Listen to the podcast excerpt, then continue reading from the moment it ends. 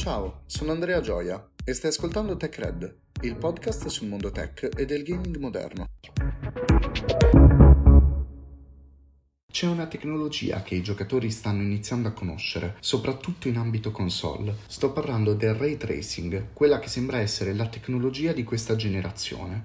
In questo episodio vi parlerò di ray tracing e DLSS, spiegandovene nel modo più semplice possibile il funzionamento e facendo il punto della situazione console legata ad entrambe queste tecnologie.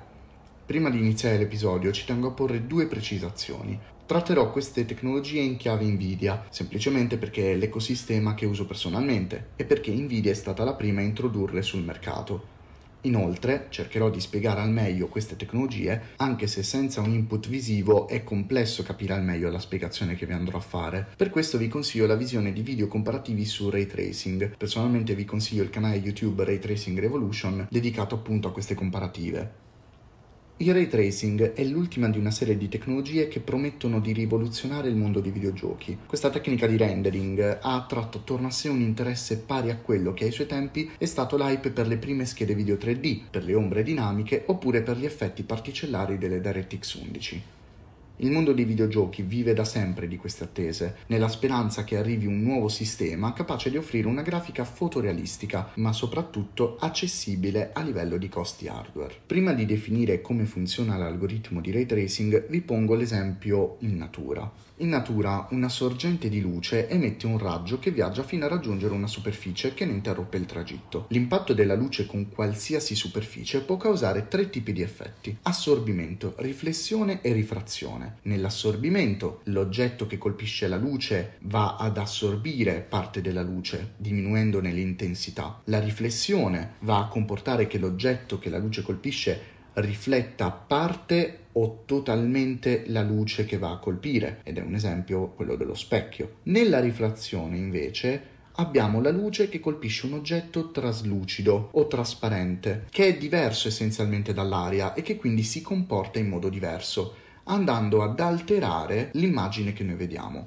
L'esempio lampante è quando noi inseriamo un oggetto in acqua e lo vediamo deformato perché l'acqua è diversa dall'aria e la luce attraversandola reagirà in modo diverso. Spesso in natura questi tre effetti si vedono contemporaneamente. L'algoritmo di ray tracing, difficilmente da quello che si può pensare invece, non è un algoritmo recente ed esiste dagli anni 80 da un punto di vista pratico si tratta di una tecnica di rendering che si basa sul tracciamento dei raggi luminosi lungo tutto il loro percorso. Parliamo quindi di raggi che partono dal sole, da una lampadina o una qualsiasi sorgente luminosa. Riferendo il discorso ai videogiochi, il tragitto della luce viene registrato a partire dalla telecamera del giocatore, quindi il nostro punto di vista, e va a simulare cosa succede quando la luce incontra i riflessi di un altro oggetto, oppure quando viene bloccata, generando delle ombre, o quando passa attraverso delle superfici trasparenti o semitrasparenti, quindi esattamente come nell'esempio che vi ho riportato in natura. Questa tecnologia è pesantissima a livello hardware e infatti è stata sfruttata soltanto in film in computer grafica o direttamente tramite i cosiddetti effetti speciali e fino a pochi anni fa era impossibile usarla in tempo reale in ambito videoludico. Nei videogiochi solitamente tutti i comportamenti della luce, siano essi statici o meno, vengono precalcolati utilizzando una tecnica definita rasterizzazione. Bisogna quindi fare una distinzione tra il linguaggio tecnico legato al ray tracing e quello commerciale. Perché se dal punto di vista tecnico con ray tracing noi intendiamo l'algoritmo che calcola tutti i comportamenti dei raggi luminosi che vi ho descritto prima, nel linguaggio commerciale il ray tracing è stato diviso in tre tipologie.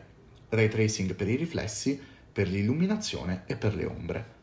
Il ray tracing, come ho già detto prima, è una tecnica molto pesante dal punto di vista dei calcoli richiesti e la sua implementazione nei film e in altri settori avviene tramite dei calcoli fatti da moltissimi server che vanno a sfruttare le loro CPU per renderizzare quelli che noi comunemente chiamiamo effetti speciali. Nvidia ha cambiato questa corrente introducendo l'architettura Turing nelle sue schede video, che va ad aggiungere due ulteriori unità specializzate che si affiancano ai CUDA core, quelli che sarebbero essenzialmente le unità di calcolo principali delle schede video di Nvidia. Ecco, accanto ai CUDA core vengono aggiunti gli RT core e i Tensor core. Gli RT core sta appunto per Ray Tracing Core e si tratta di un'unità di accelerazione dedicata completamente allo svolgimento delle operazioni legate al ray tracing, quindi si occupano soltanto di svolgere calcoli su quello specifico algoritmo. Questo spiega ovviamente perché le schede video RTX di Nvidia riescano a far girare così facilmente i titoli basati su ray tracing, perché hanno un'intera unità dedicata solo a quello. I Tensor Core, invece,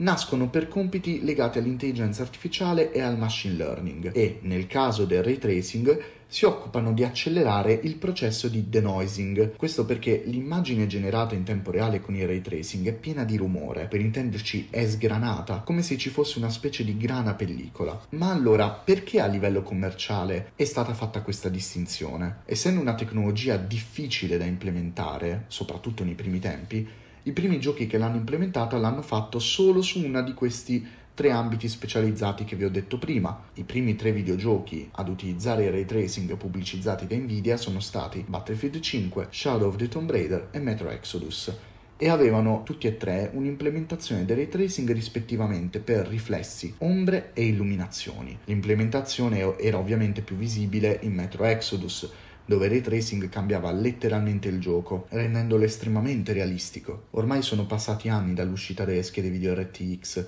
e il ray tracing è quasi sempre implementato in più forme, come in Cyberpunk 2077 e in Daylight 2, dove il ray tracing è implementato appieno nel sistema di illuminazione. Nvidia è stata brava nella comunicazione legata al ray tracing, facendolo quasi passare come una tecnologia proprietaria, quando ovviamente così non è. Nvidia ha solo progettato l'accelerazione hardware necessaria a far girare il ray tracing in tempo reale e infatti software house come Crytek si vantano di aver implementato un algoritmo di ray tracing puramente lato software e tecnicamente più leggero del normale all'interno dei loro motori grafici come il CryEngine. Non a caso Crysis Remastered aveva fatto uno dei suoi vanti a livello pubblicitario appunto l'introduzione dei ray tracing anche sulle schede video di AMD o sulle schede video che non fossero essenzialmente le RTX di Nvidia. Oggi i giochi usano una tecnica di rendering mista tra ray tracing e rasterizzazione. Questo perché un gioco puramente renderizzato in ray tracing, detto anche path tracing, è impossibile ed uno dei pochi esempi che abbiamo di questo tipo di rendering è una versione di Quake 2, gioco ormai di più di vent'anni fa, realizzata appunto da Nvidia, che rende essenzialmente un gioco di vent'anni fa e passa molto più pesante della maggior parte dei giochi odierni. Quindi abbiamo appurato che il ray tracing è una tecnologia pesante e che anche con delle tecnologie hardware apposite è difficile usarlo con un frame rate elevato. Questo rappresenta un bel problema nell'implementazione di quest'ultima tecnologia nei videogiochi, ma Nvidia ha pensato anche a questo, presentando in concomitanza con il ray tracing una tecnologia che mi piace definire, insieme appunto al ray tracing, il santo graal del gaming, il DLSS. Acronimo di Deep Learning Super Sampling, il DLSS è una tecnologia che grazie all'intelligenza artificiale riesce a migliorare il frame frame rate, quindi aumentando gli FPS generati in un videogioco, senza dover scendere a compromessi, quindi senza dover ridurre la risoluzione, la qualità grafica o disabilitare il ray tracing. A sentirla così sembra quasi una cosa miracolosa, ma come funziona questa tecnologia? Nonostante il funzionamento del DLSS sia complesso, sfrutti degli algoritmi di intelligenza artificiale, delle reti neurali e si basi su operazioni molto complicate, il principio di funzionamento che sta alla base di tutto ciò non è così difficile da spiegare. Dato che molto spesso è la risoluzione elevata ad avere il maggior impatto sulle prestazioni di un gioco, il DLSS crea delle immagini che compongono la scena che noi vediamo a schermo a una risoluzione più bassa di quella che noi selezioniamo. Ad esempio, impostando come risoluzione il 4K, in realtà il motore di gioco andrà a renderizzare la scena in 2K, dopodiché le trasforma a risoluzione più alta solo alla fine del processo. Il meccanismo funziona grazie all'allenamento a cui è stata sottoposta l'intelligenza artificiale alla base del DLSS, che l'ha resa quindi in grado di riconoscere gli oggetti che compongono la scena, in modo da poterla ricostruire al meglio e aggiungere i dettagli che altrimenti andrebbero persi renderizzati a una risoluzione più bassa. Infatti la prima versione del DLSS aveva bisogno di essere addestrata in modo totalmente indipendente per ogni ogni singolo gioco. Nvidia dava in pasta ai suoi cluster di supercomputer proprietari una moltitudine di immagini di riferimento, renderizzate a risoluzioni altissime, così da generare un'immagine senza difetti visivi. Successivamente, dopo averla confrontata a un'immagine renderizzata normalmente, preparava la sua intelligenza artificiale per ricostruire i dettagli mancanti tramite un processo detto di retropropagazione dell'errore. L'intelligenza artificiale allenava se stessa a generare un'immagine molto simile all'immagine in alta risoluzione data all'inizio, quindi l'obiettivo senza difetti che affliggono altre tecniche di anti-aliasing e upscaling, come ad esempio la sfocatura generale dell'immagine. L'idea alla base della tecnologia era già ottima, ma non sempre con la prima versione del DLSS i risultati ottenuti erano eccellenti. Essendo il DLSS una tecnologia basata su intelligenza artificiale, ha la capacità di evolversi con il tempo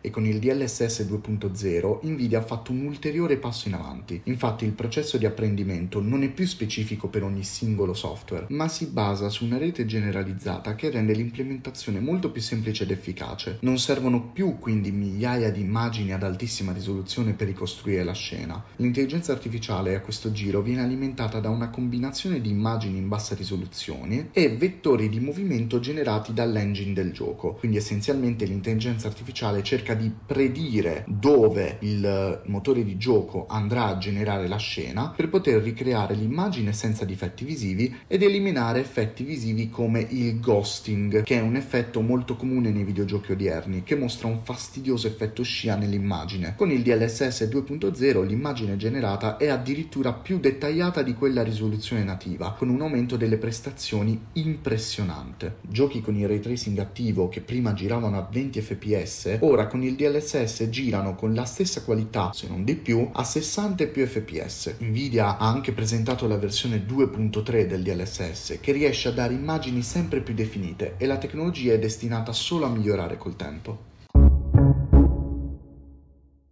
Ma quindi, come si sta muovendo la concorrenza? Esiste ray tracing su console? E chi ha schede video AMD può giocare con il ray tracing attivo? Seppur in ritardo, anche AMD ha prodotto delle schede video con processori dedicati al rendering del ray tracing in real time, tramite l'utilizzo dell'architettura RDNA2. Inoltre, anche le nuove console PlayStation 5, Xbox Series X e Series S utilizzano l'architettura RDNA2 o un'architettura comunque proprietaria di AMD e sono in grado quindi di gestire il ray tracing, anche se in modo estremamente più limitato e spesso applicato solo ad una delle delle tre caratteristiche descritte prima. Ad esempio, Cyberpunk 2077 ha sì avuto l'implementazione dei ray tracing su console, ma nella sua versione più debole, solo sulle ombre e non sull'illuminazione o sui riflessi. Stessa cosa è accaduta anche a Dying Light 2. Ciò che manca ad AMD è una tecnologia come il DLSS. Seppure AMD infatti abbia rilasciato una tecnologia analoga chiamata FSR, Fidelity Super Resolution, quest'ultima non è allo stesso livello del DLSS semplicemente perché il DLSS, essendo stato rilasciato nel nel 2019 ha avuto tutto il tempo di evolversi, a differenza dell'FSR che infatti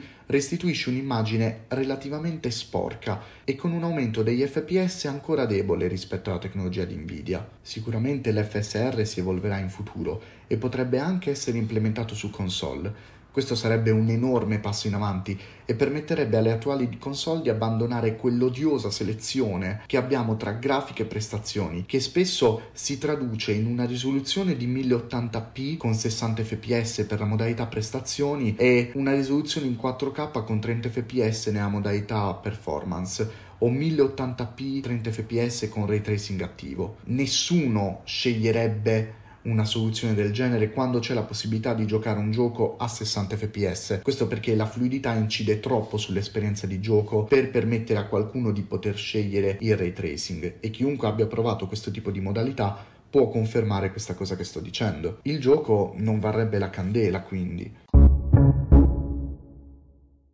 Senza dubbio il ray tracing è una tecnologia che vedremo sempre di più usata nel futuro, soprattutto con l'implementazione dell'FSR su console, potrebbe finire con diventare una tecnologia sdoganata e quindi rappresentare il nuovo standard per i videogiochi di oggi.